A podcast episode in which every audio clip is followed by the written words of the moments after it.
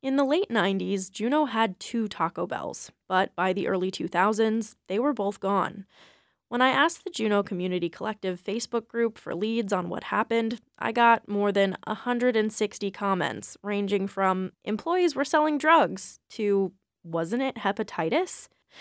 Clearly, people have a lot of ideas about what led to the restaurant's demise, but former employee Jennifer Solano says most of them aren't true. You know, every business, they're going to have drama and rumors and this and that. But to be honest, Taco Bell was a good, wholesome place to work. And they taught me enough that I've been able to raise a family, continuing my career managing fast food restaurants. Solano runs a subway in Anchorage now, but she started working for Taco Bell in Juneau as a teenager.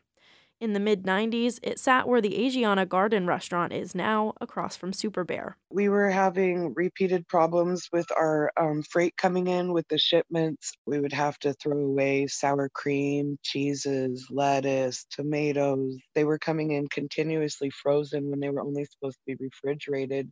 And we were having to waste a lot of money. Solano eventually became an assistant manager. She says getting quality produce from the lower 48 was just one of many problems. Everything in the building was just kind of crumbling and falling apart. There were so many times that the grease trap had to be redone because the pipes underneath all the flooring were so old and brittle that they were actually collapsing. Plumbers were called in to try to fix the issue at night, which meant workers the next morning were walking on temporary floorboards. Because it's not an overnight project. So then we tried to keep staffing at minimal so that nobody was running into each other or getting hurt. Eventually, it became a cycle. A pipe would be fixed, the flooring would go back in, and another pipe would collapse.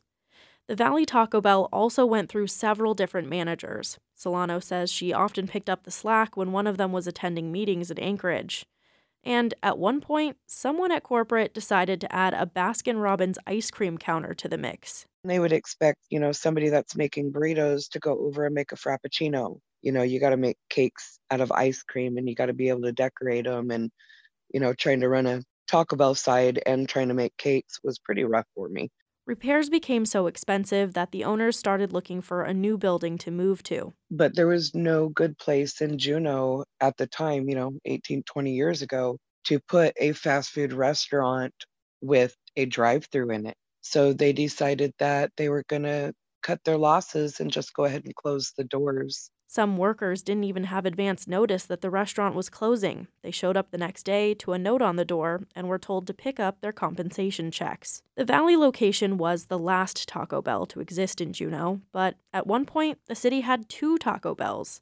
There was a smaller express restaurant downtown. It shared a space with Subway in a building where Sealaska Heritage now sits.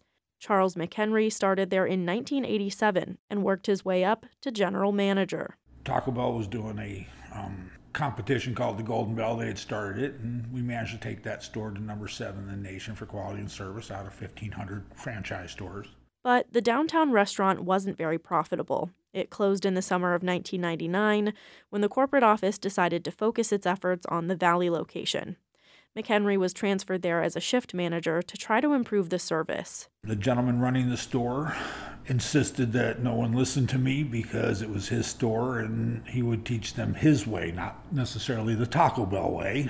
Didn't care about quality or service. It was all about his bottom bottom line, even if it meant not being honest about some of the numbers. Eventually, McKenry quit because of that manager, but he says his experience wasn't all bad. I loved working in this community. We had great people. It was a fantastic product. I mean, I thoroughly enjoyed working for Taco Bell itself, but uh, it could only take so much. Now, if you're like me and still craving a Crunchwrap Supreme, your best bet is served at the Lemon Creek Breeze Inn. In Juneau, I'm Bridget Dowd.